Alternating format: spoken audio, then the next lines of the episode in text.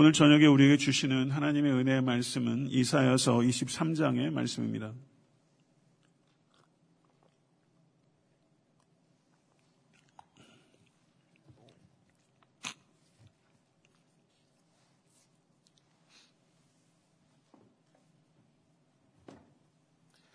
이사야서 23장의 말씀 교독하도록 하겠습니다.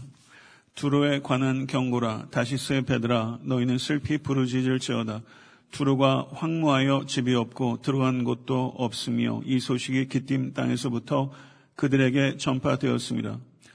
바다에 왕래하는 시돈 상인들로 말미암아 부유하게 된 너희 해변 주민들아 잠잠하라. 시월의 곡식 곧 나일의 주스를 큰 물로 수송하여 드렸으니 열국의 시장이 되었도다. 시돈이여 너는 부끄러워할지어다. 대저 바다 곧 바다의 요새가 말하기를 나는 산고를 겪지 못하였으며 출산하지 못하였으며 청년들을 양육하지도 못하였으며 처녀들을 생육하지도 못하였다 하였습니다. 그 소식이 애굽에 이르면 그들의 그들이 두로의 소식으로 말미암아 고통 받으리로다. 너희는 다시스로 건너갈지어다. 해변 주민아 너희는 슬피 부르짖을지어다.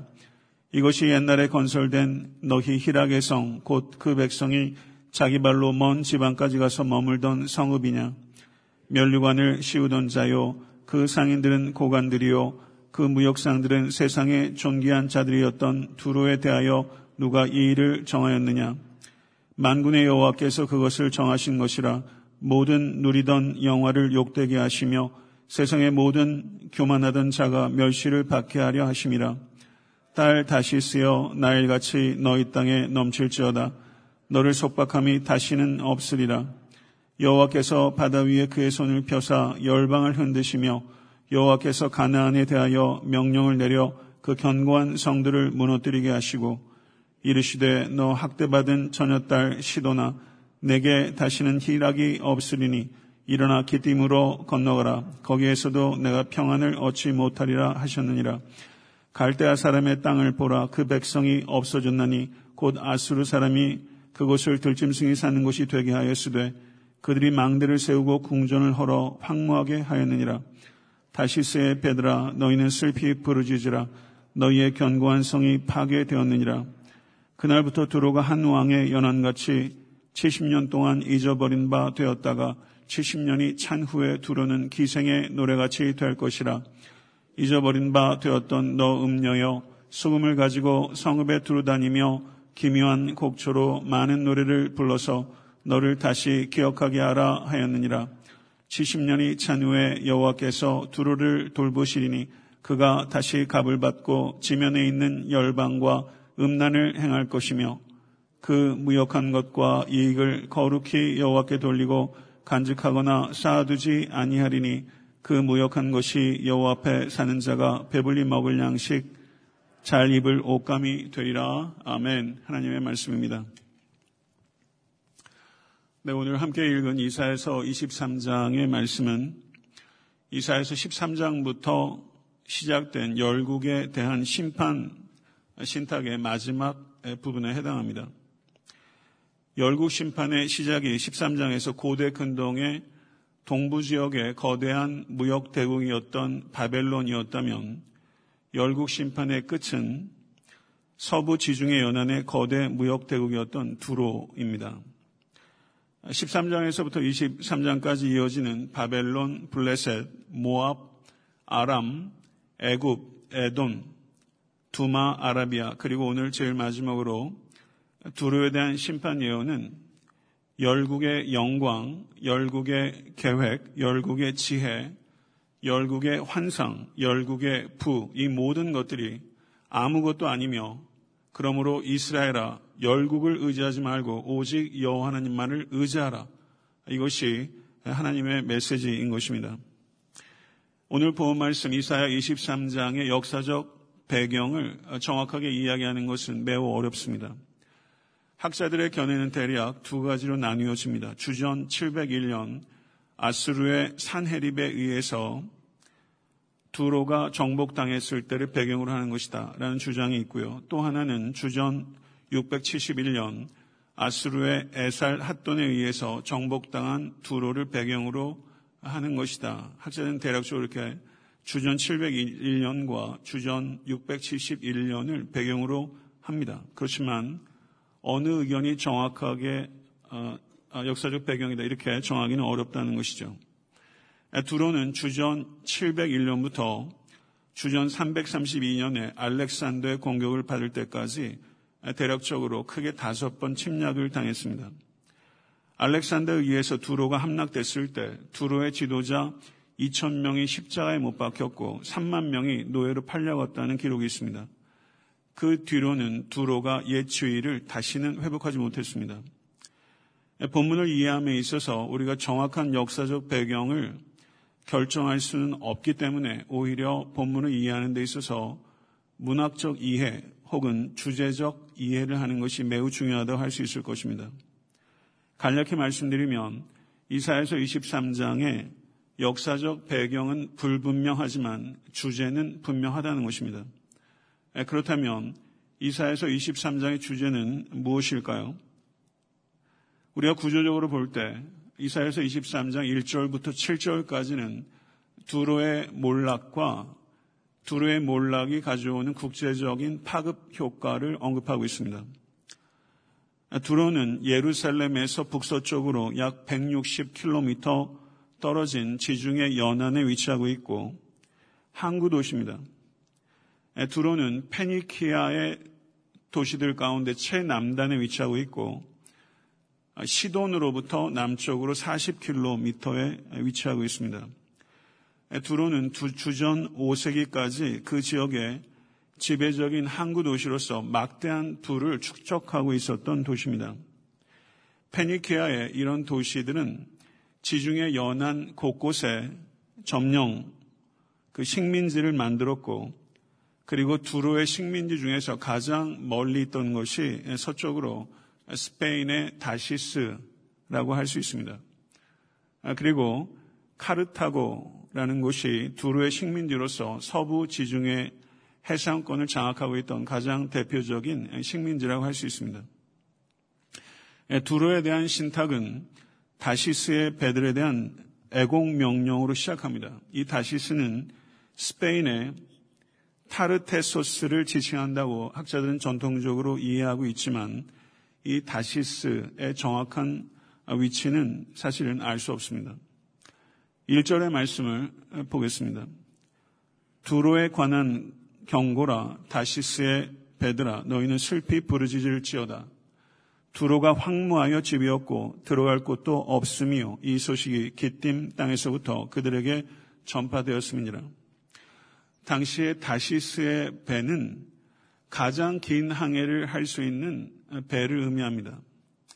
그 배가 스페인의 다시스에서부터 출발해서 지중해 연안에 지금 두로를 향해서 가고 있는데 두로에 도착하기 전에 기띔에 정박하고 있습니다. 이 기띔은 키프로스입니다. 구브로가 여기 있다고 할 수 있습니다. 그때 이 다시스 배에 소식이 들려온 것입니다. 고향의 항구인 두로가 황무해져서 집이 없어졌고 정박할 항구도 이제는 더 이상 없다. 라는 두렵고 실망스러운 소식이 다시스 배에 전달된 것입니다. 2절은 시돈 상인들을 향한 명령입니다. 2절 말씀 보시기 바랍니다. 바다에 왕래하는 시돈 상인들로 말미암아 부유하게 된 너희 해변 주민들아 잠잠하라. 두로와 함께 페니키아의 가장 대표적인 항구 도시가 이 바로 시돈입니다. 두로와 시돈, 신약 성경에 너희 두로와 시돈 땅에 예수께서 들어가시니라 이런 표현들 많이 있지 않습니까? 두로와 시돈은 서로 보완적인 도시입니다. 두로의 운명이 곧 페니키아의 다른 도시들의 운명과 같은 것이죠. 3절을 보게 되면 이 두로와 시돈이 어떻게 돈을 벌었는지를 구체적으로 언급합니다. 3절 읽겠습니다. 시홀의 곡식 곧 나일의 주스를 큰 물로 수송하여 드렸으니 열국의 시장이 되었도다. 페니키아의 도시들은 레바논 산에서 수확한 삽목과 농경지에서 얻은 기름과 포도주, 곡식, 그리고 뿔고동에서 추출한 값비싼 자주색 물감 등을 수출했습니다. 그리고 키프로스에서는 구리를, 스페인에서는 주석과 은을, 아프리카에서는 금을 수입했습니다. 그리고 이 두로에서 노예와 상하, 고급 도자기 유리 제품, 사치품들도 수입했습니다. 그래서 페니키아 여러 도시들, 특별히 두로를 중심으로 이렇게 해상 무역을 활발하게 하면서 이와 같은 많은 물품들이 수입되고 수출되면서 다양한 문화들이 이 두로로 쏟아져 들어왔고 그래서 이 두로는 독특한 문화를 형성하고 있었습니다. 그래서 오늘 3절에 이사야가 말씀하는 것처럼 이 두로는 열국의 시장이다. 이렇게 지칭할 수 있을 만큼 활발한 해상 무역이 이루어지고 있었던 것입니다. 4절에 비로소 이 예언자의 음성이 들리는 것입니다. 4절을 보겠습니다. 시돈이 언어는 부끄러워할지어다. 대저 바다 곧 바다의 요새가 말하기를 나는 산고를 겪지 못하였으며 출산하지 못하였으며 청년들을 양육하지도 못하였으며 처녀들을 생육하지도 못하였다 했습니다. 페니키아 도시들에게 있어서 이 바다는 요새입니다. 이 바다를 통해서 안전과 부를 얻고 있었던 것입니다. 그런데 더 이상 이 바다가 두로에게 있어서 요새가 아니라 아이를 낳을 수 없는 불임의 여성과 같이 될 것이다 라고 하나님께서 말씀하신 것입니다. 더 이상 이 바다가 어떠한 생산적인 것도 만들어내지 못한다. 이렇게 하나님께서 이사야를 통해서 두로에게 심판 예언을 한 것입니다. 그리고 5절은 두로와 시돈의 이와 같은 몰락의 소식이 애굽의 사람들에게까지 전달된 내용을 기록하고 있습니다. 5절 말씀을 보겠습니다. 그 소식이 애굽에 이르면 그들이 두로의 소식으로 말미암아 고통 받으리로다. 애굽은 곡창지대입니다. 그래서 애굽에 있던 곡물들 역시 이 페니키아의 두로를 통해서 거래가 되었을 겁니다. 애굽은 이 페니키아의 무역 파트너입니다. 그런데 두로와 시돈의 이 몰락은 자연적으로 애굽의 몰락을 의미하는 것일 수 있기 때문에 애굽 사람들이 애국했다 이렇게 표현하고 있는 것입니다. 그리고 두로와 시돈으로 대표되는 이 페니키아의 도시들이 몰락하게 된 것은 완충지대가 아수르로부터 점령됐다는 것을 의미하는 것이기 때문에 이 애굽의 고통이 가중되는 것이다. 이렇게 이야기를 할 수 있는 것이죠. 6절과 7절을 보게 되면 이 이사야가 두로 사람들에게 갈 수 있으면 다시스로 한번 도망가 봐라. 이렇게 조롱하고 있는 말씀입니다.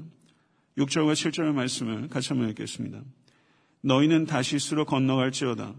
해변 주민아 너희는 슬피 부르짖을지어다. 이것이 옛날에 건설된 너희 희락의 성, 곧 그 백성이 자기 발로 먼 지방까지 가서 머물던 성읍이냐. 이렇게 말하고 있습니다. 저도 제가 여러 가지 책을 읽으면서 연구를 하니까 이 23장의 내용이 이해가 되지. 사실 성경만 가가지고 목사인 저도 도무지 무슨 말인지 이해하기 참 어렵습니다. 그런데 이 책 저 책을 읽으면서 묵상하고 논리적 내용들을 제가 쫓아가면서 아, 얼마나 감동이 되고 은혜가 되는지 참 모르겠어요. 제가 참 수지 맞는 것 같아요.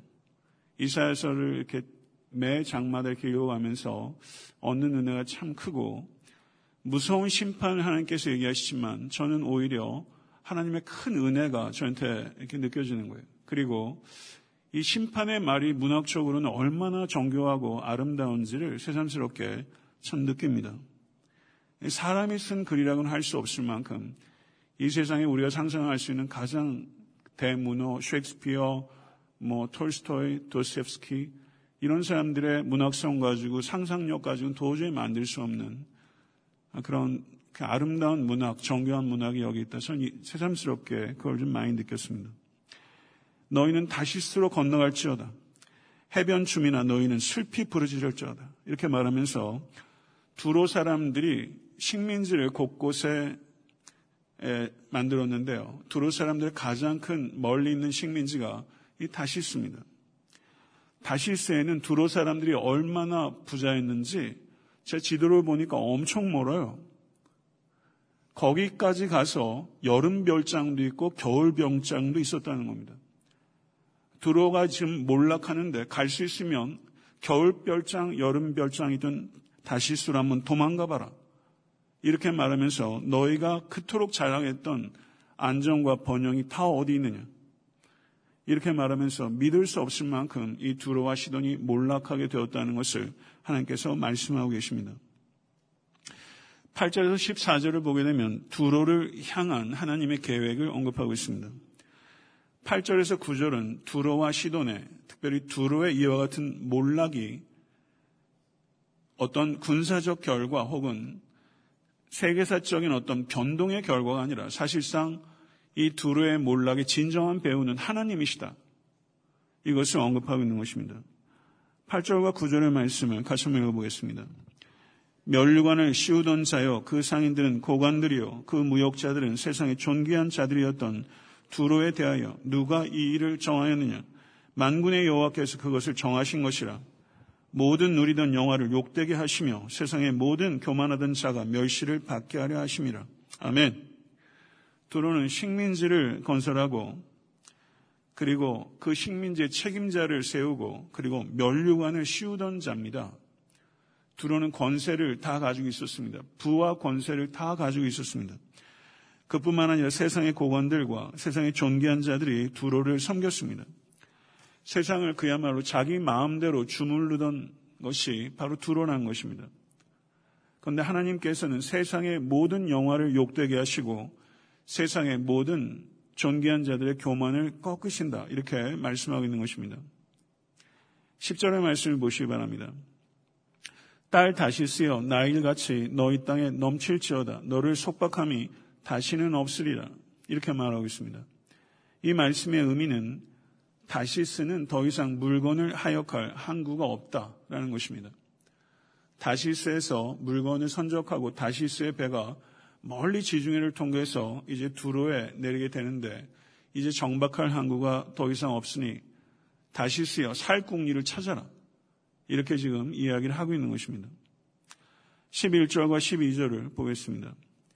여호와께서 바다 위에 그의 손을 펴사 열방을 흔드시며 여호와께서 가나안에 대하여 명을 내려 그의 견고한 성들을 무너뜨리게 하시고 이르시되 너 학대받은 처녀 딸 시도나 내게 다시는 희락이 없으니 일어나 기띔으로 건너가라. 거기에서도 내가 평안을 얻지 못하리라 하셨느니라. 손을 펴는 행위는 하나님께서 주권을 가지고 정복한다는 뜻입니다. 바다를 거점으로 부와 권력을 다 가지고 누렸던 두루와 시돈을 향해서 여호와 하나님께서 심판의 손을 펼치셨습니다. 그러자 시돈은 어디에 가서도 평안을 얻지 못하게 될 것이다. 치명적인 몰락을 이 두로와 시돈이 경험하게 될 것이라고 하나님께서 말씀하신 것입니다. 그 13절을 보시기 바랍니다.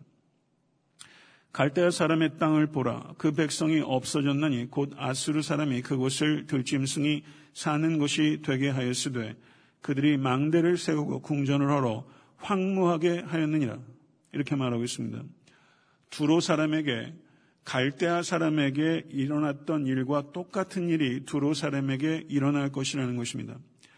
갈대아 사람들의 궁궐이 무너지고 백성이 없어지고 갈대아 사람들의 궁궐이 들짐승의 서식지로 변한 것처럼 하나님의 주권적인 심판으로 말미암아 두로의 궁궐도 사람들이 없어지고 들짐승의 구렬로 변하게 될 것이라는 것입니다. 이것을 통해서 강조하는 것은 하나님의 주권적인 심판이 얼마나 철저하며 얼마나 무서운 것인가. 두루의 이 말, 이 몰락이 얼마나 심각한 것인가 하는 것을 강조하고 있는 것입니다.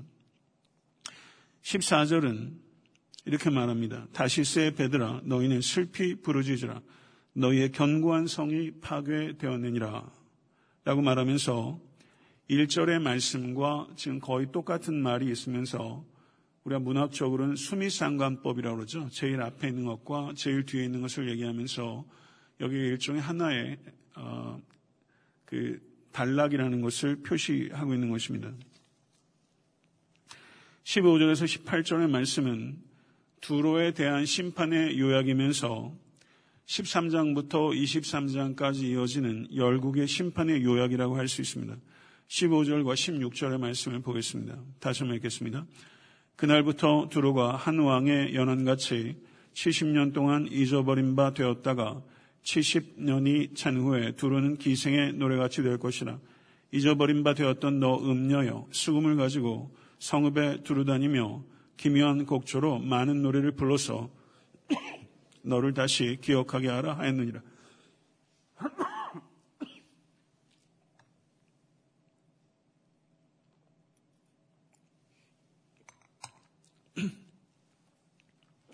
이 예언은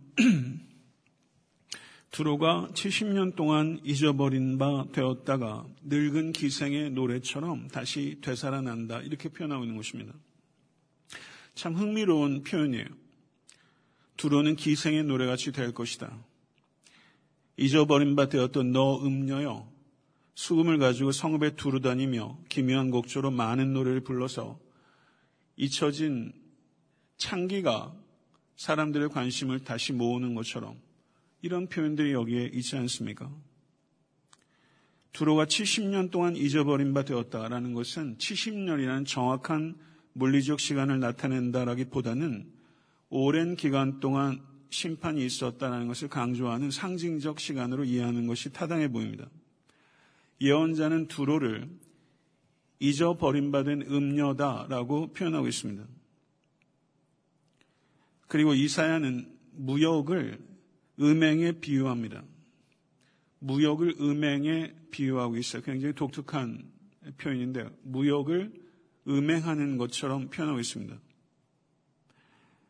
고대 도시나 현대 도시를 막론하고 국제 무역이 활발하게 일어나는 도시는 그 이면이 성적 타락과 방종이 극에 달했습니다. 기생 또는 음녀라고 이 두로를 표현한 것은 두로가 이전에 누렸던 그 번영들이 음란으로 벌어들인 돈과 같다. 창기가 창기가 여러 사람들 중에서 가장 많은 돈을 쳐주는 사람에게 자신의 몸을 파는 것처럼 이 두로는 해상 무역을 통해서 땅의 모든 나라들과 난잡한 거래를 통해서 안정과 부를 사들였다는 것입니다. 문학적으로도 이걸 아름답다고 표현할 수는 없겠으나 얼마나 적절한 표현이며 마치 난잡한 거래를 하는 것처럼 윤리는 아예 없는 것이고 그냥 더 많은 돈만 얻을 수 있다면 어떠한 거래라도 해서 안정과 불을 사들였던 이 두로는 음녀요, 창기라는 것입니다. 전 특별히 이 부분에 있어서 마음에 많이 좀 찔림과 울림이 있었습니다. 17절과 18절을 보게 되면 70년이 찬 후에 여호와께서 두를 돌보시리니 그가 다시 갑을 받고 지면에 있는 열방과 음란을 행할 것이며 그 무역한 것과 이익을 거룩히 여호와께 돌리고 간직하거나 쌓아두지 아니하리니 그 무역한 것이 여호와 앞에 사는 자가 배불리 먹을 양식 잘 입을 옷감이 되리라. 17절과 18절 전에도 사실 해석하기 어려운 부분들이 많이 있습니다. 학자들 간에도 견해 차이가 있고요. 예, 제가 그런 것들을 지금 최대한 간략하게 설명해 왔습니다만은 17절과 18절 역시 해석하기가 상당히 난해합니다. 여기에 보게 되면 70년이 찬 후에 여호와께서 두로를 돌보시리니 이렇게 말하고 있습니다. 두로의 회복은 하나님의 은혜라는 것을 분명히 밝히는 것입니다. 모든 회복은 하나님의 은혜로 말미암는 것인 줄 믿습니다. 그런데 하나님의 은혜를 받았는데 두로가 어떻게 합니까? 다시 값을 받고 지면에 있는 열방과 음란을 행할 것이며 라고 말하지 않습니까? 하나님의 은혜를 받은 사람도 성도 여러분 모두 다 긍정적인 반응을 보이는 건 아니지 않습니까? 하나님께서 은혜를 베푸셔서 두로를 다시 회복시키시는데 두로는 그 은혜에 바르게 응답하지 못해서 다시 옛날 삶의 방식인 음란한 것으로 되돌아갔다. 이렇게 말하고 있는 것이죠. 근데 그 뒤에 이어지는 내용은 그 무역한 것과 이익을 거룩히 여호와께 돌리고 간직하거나 쌓아두지 아니하리니라고 말씀합니다. 신명기 23장 18절을 보게 되면 창기가 번 돈과 개 같은 자의 소득은 어떤 서원하는 일로든지 내 하나님 여호와의 전에 가져오지 말라. 이 둘은 다 내 하나님 여호와께 가져간 것임이니라. 이렇게 말씀하고 있습니다. 그렇다면 이 말씀과 이사에서의 말씀이 정면으로 충돌하는 것 같이 보입니다. 그렇지만 여기에서 이사에서에서 말하는 이 물질은 무역을 통해서 벌은 돈을 의미하는 것이기 때문에 비유적 표현이라는 것을 다시 한번 말씀을 드리고요. 결국 여기에서 요약적으로 말씀을 드리게 되면 강조하는 것은 열박이 축적한 모든 분은 결국은 하나님의 것이며 하나님의 뜻대로 재분배될 것이라는 뜻입니다. 말씀을 이제 정리해 보고자 합니다. 성도 여러분, 안전과 번영을 주는 것은 지중해 바다가 아니라 여호와 하나님이십니다. 바다가 요새가 아니라 여호와 하나님께서 요새입니다. 그 어떤 것도 우리의 요새일 수 없는 줄로 믿습니다. 하나님을 의지하지 않는다면 우리에게 무엇인가를 주는 것처럼 보이는 바다도 어느 순간 아무것도 생산하지 못하는 불림의 여성과 같이 된다는 것입니다.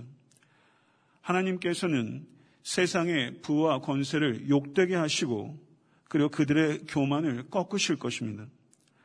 하나님께서 심판의 손을 펴실 때 무너지지 않을 것은 아무것도 없다는 것입니다.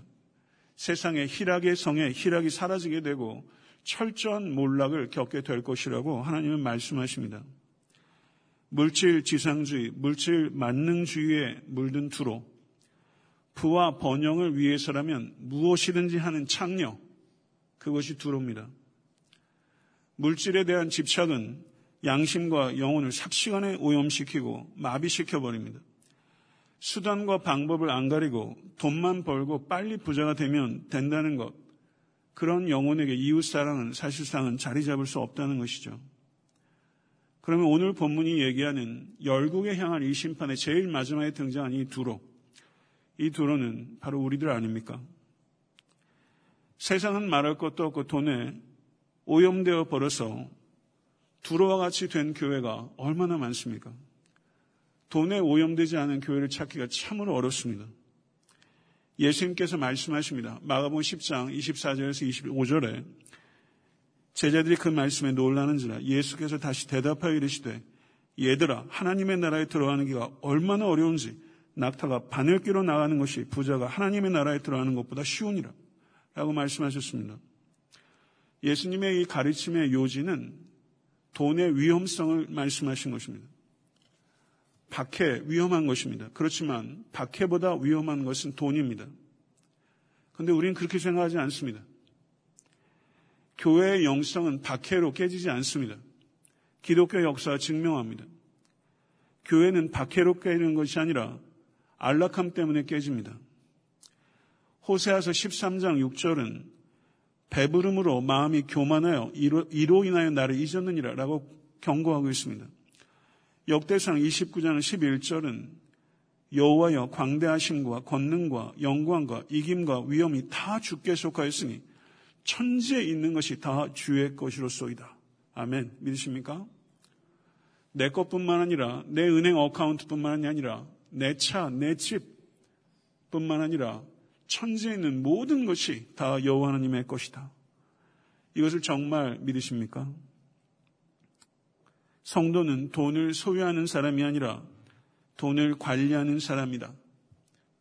이런 말, 청지기 의식에 대해서 뭐다 수도 없이 들었지만 정말 그러합니까? 정말 그렇게 여러분 살고 계십니까? 저는 정말 그렇게 살고 있을까요? 나는 돈을 소유한 사람의 돈을 관리하는 사람이다. 진정한 소유자는 하나님이시다. 돈이 회개하지 않으면, 지갑이 회개하지 않으면 회개하지 않은 것이다. 이렇게 말하는 목회자가 있습니다. 정말 그러합니다. 성경은 부 자체를 악이라고 말하지 않습니다. 그렇게 말하는 것은 성경을 왜곡하는 것입니다. 성경을 왜곡해서 계급 투쟁으로 내모는 것 악한 짓입니다. 하나님께서는 가난한 자를 부자보다 더 사랑하신다고 말씀하지 않습니다. 하나님께서 혐오하시는 분은 가난한 자를 억압함으로 얻는 부와 가난한 자와 나누지 않는 부입니다. 개인의 부가 여러분에게 주신 부가 우리 교회에 주신 부가 정말 하나님께서 주신 부인지 아니면 하나님과 무관한 것인지 어떻게 분별할 수 있습니까? 성경은 그 부를 통해서 가난한 자를 돌보고 정의를 위해서 힘쓰고 있는가 이 두 가지를 통해서 우리에게 주신 부가 하나님으로부터 말미암은 것인지 아니면 무관한 것인지에 대해서 검증할 수 있다고 가르치는 것입니다. 고린도전서 5장 11절은 이제 내가 너에게 쓴 것은 만일 어떤 형제라 일컫는 자가 음행하거나 탐욕을 부리거나 우상 숭배를 하거나 모욕하거나 술 취하거나 속여 빼앗거든 사귀지도 말고 그런 자와는 함께 먹지도 말라 함이니라 이렇게 말씀하고 있습니다. 탐욕을 부리거나 라는 말씀이 음행과 우상 숭배 사이에 있다는 것은 탐욕이 곧 간음이요 탐욕이 곧 우상 숭배라는 것입니다. 성경이 그렇게 말씀하고 있는 것입니다. 사랑하는 성도 여러분, 돈이면 다 되는 세상입니다. 안전과 번영을 위해서 무엇이라도 다 할 수 있는 어떠한 거래라도 했던 이 두로처럼 우리가 개인의 안전과 번영이라면 무엇이라도 팔 수 있는 음료가 돼서는 안 될 것입니다. 지금 코로나 바이러스 19으로 정말 온 세상이 시끄럽지만 우리는 과도하게 반응하지도 말고 그렇다고 경, 경솔하게 반응해서도 안 되지만 마지막 때가 정말 가까이 왔다는 것을 다시 한번 깨달으며 정말 주님의 재림을 더욱더 소망하며 기다리게 됩니다. 마지막 때가 가까울수록 우리에게 정말 중요한 것은 안정과 번영이 아니라 하나님께 신실한 예배자가 되는 것인 줄 믿습니다. 요한 웨슬레 묘비에 이런 글이 쓰여져 있었습니다. 모든 것을 얻으라. 아낄 수 있는 모든 것을 아끼라. 드릴 수 있는 모든 것을 드리라. 한 사람의 묘비에 쓰여져 있는 글은 그 사람의 삶을 요약하는 것이죠. 요한 에슬레가 아마 유언으로 남겼을 것입니다. 모든 것을 얻으라. 아낄 수 있는 모든 것을 아끼라. 드릴 수 있는 모든 것을 드리라. 모든 것을 얻으라. 모든 것을 아끼라. 모든 것을 드리라. 묘비에 이 정도 글을 새겨 놓으려면 삶에서 적어도 이런 시름이 없이는 묘비에 이런 글을 새기라는 말 못하는 것입니다. 요한 에슬레는 누구보다 성실하게 목양했고 소박하게 살아왔고 후이 베푸는 한 모범이 됐던 것입니다. 그리고 이런 묘비의, 묘비명을 남기게 된 것이죠. 사랑하는 성도 여러분, 이 자리에 계신 모든 권속들과 에트나드 섬기는 교회가 두로가 되지 않고 소유와 나눔에 있어서 하나의 본이 되는 진정한 형통을 경험하는 그리고 우리에게 주신 많은 축복들이 이 세상을 회복시키는 일에 새 창조의 통로로 사용될 수 있도록 여러분의 소유와 여러분의 존재와 모든 것들이 오직 하나님의 영광만을 위해서 드려지는 놀라운 축복이 임할 수 있게 되기를 간절히 소원합니다. 기도하겠습니다. 존귀하신 아버지 하나님, 열국을 향한 하나님의 심판의 이야기들을 13장부터 23장까지 들으면서 하나님이 누구이신지를 깨달을 수 있도록 은총 허락하여 주시니 감사합니다. 페니케아의 해상 무역을 통해서 막대한 부와 안전을 도모하고 아버지 멀리까지 식민지를 건설했던 이 두루와 시돈이 하나님의 심판의 손을 펼치실 때 아버지 하나님 한순간에 아버지 하나님 몰락할 수밖에 없었던 것을 저희들이 기억하면서 아버지 하나님 주여 우리가 누구인지를 무엇을 위해서 사는지를 우리가 무엇을 의지하는지를 하나님 되돌아볼 수 있도록 은총 허락해 주시니 감사합니다. 하나님이 아닌 그 무엇도 그 누구도 의지하지 않도록 한 결단한 우리 모두가 될 수 있도록 주의 역사에 주시옵소서. 아버지 이 말씀을 우리의 신비에 새기고 아버지 하나님 오직 하나님만을 신뢰하고 의지하며 이 마지막 때에 깨어있는 주의 백성이 될 수 있기를 원합니다. 아버지 하나님 음녀인 두로처럼 음녀인 바벨론과 같이 살지 않도록 하나님 도와주시고 아버지 하나님 우리의 지켜야 될 것들을 지키며 신앙의 좁은 길로 끝까지 신실하게 기쁨으로 감당하며 우리에게 주신 많은 축복들을 나누며 무엇보다 복음의 통로가 되며 또한 우리에게 믿는 바의 증거로서 우리에게 주신 소유와 우리에게 주신 은사와 재능들을 아낌없이 버겁도록 나누며 모든 것을 얻으며 모든 것을 아끼며 모든 것을 드리는 삶을 살아가는 우리 모두가 될 수 있도록 주여 은총 허락하여 주시옵소서 예수 그리스도 이름으로 간절히 기도드리옵나이다. 아멘.